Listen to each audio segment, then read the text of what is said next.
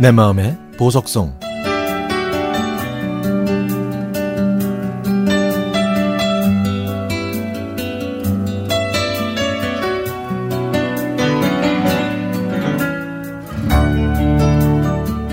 저는 조회 시간에 전교생이 다 모인 자리에서 상을 받은 적이 있습니다.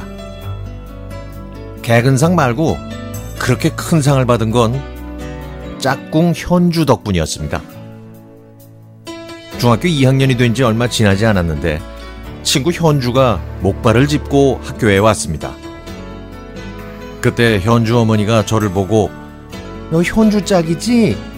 어, 현주가 아직 가, 걷는 게 불편해서 그런데 좀 도와줄래? 라고 부탁하셨죠. 뭐 현주 엄마의 부탁이 아니더라도 현주를 도우려고 했지만 현주는 화장실에 같이 가자고 가방을 들어 달라고도 하지 않았습니다. 수업이 끝나고 집에 갈 때만 밀린 필기를 한다면서 공책만 빌려갔죠. 저는 현주를 도와주고 싶었지만 뭐가 쑥스러웠는지 말도 못하고 있었는데 어느 날 현주가 점심시간에 너 계란부침 좋아하지? 엄마한테 내 짝이 제일 좋아하는 반찬이라고 말했더니 싸주셨어. 이러면서 반찬통을 내밀었습니다. 와, 어떻게 알았어? 음, 나도 계란 반찬을 제일 좋아하니까 알지.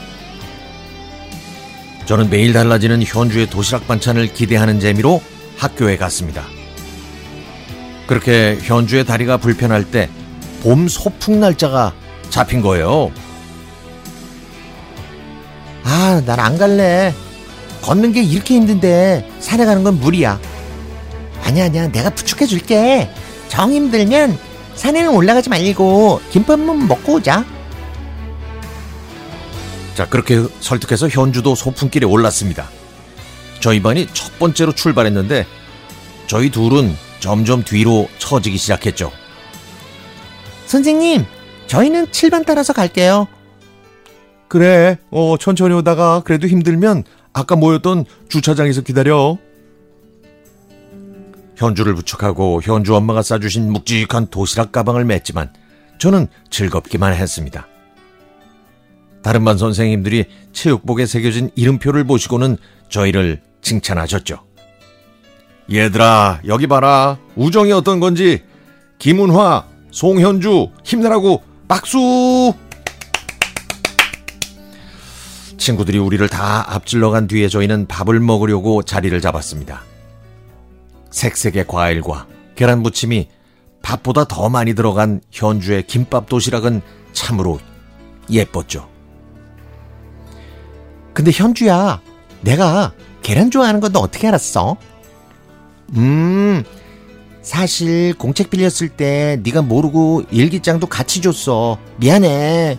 음, 보면 안 되는데 너 무슨 고민이 있나 궁금해서 보고 말았네. 미안해. 엄마가 오빠 도시락에만 계란 부침을 넣어주신 걸 알게 된 날에 쓴 일기를 현주가 본 겁니다. 저는 창피하고 속상하고 화가 났습니다. 꽁한 마음엔 현주에게 변함없는 척 했지만 그때부터 점점 거리가 생겼죠.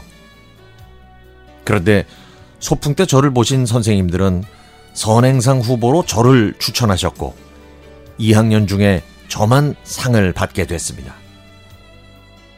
선행상으로 받은 배지를 교복에 달고 다녔는데 늘 누군가 지켜보고 감시하는 것 같아서 불안하고 답답했죠. 저는 현주한테 속 좁게 굴었던 게 미안했지만 그래도 제 마음을 털어놓고 싶어서 솔직하게 말했습니다. 송현주, 너 내 일기 훔쳐보고 엄마한테 내가 불쌍하니까 계란 반찬 해주라고 한 거 사과해. 나 그때 진짜 엄청 기분 나빴어.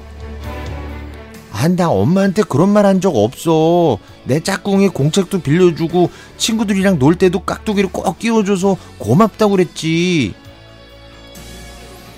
괜한 오해로 멀어질 뻔했던 현주. 그 현주는 지금도 제 짝꿍이랍니다.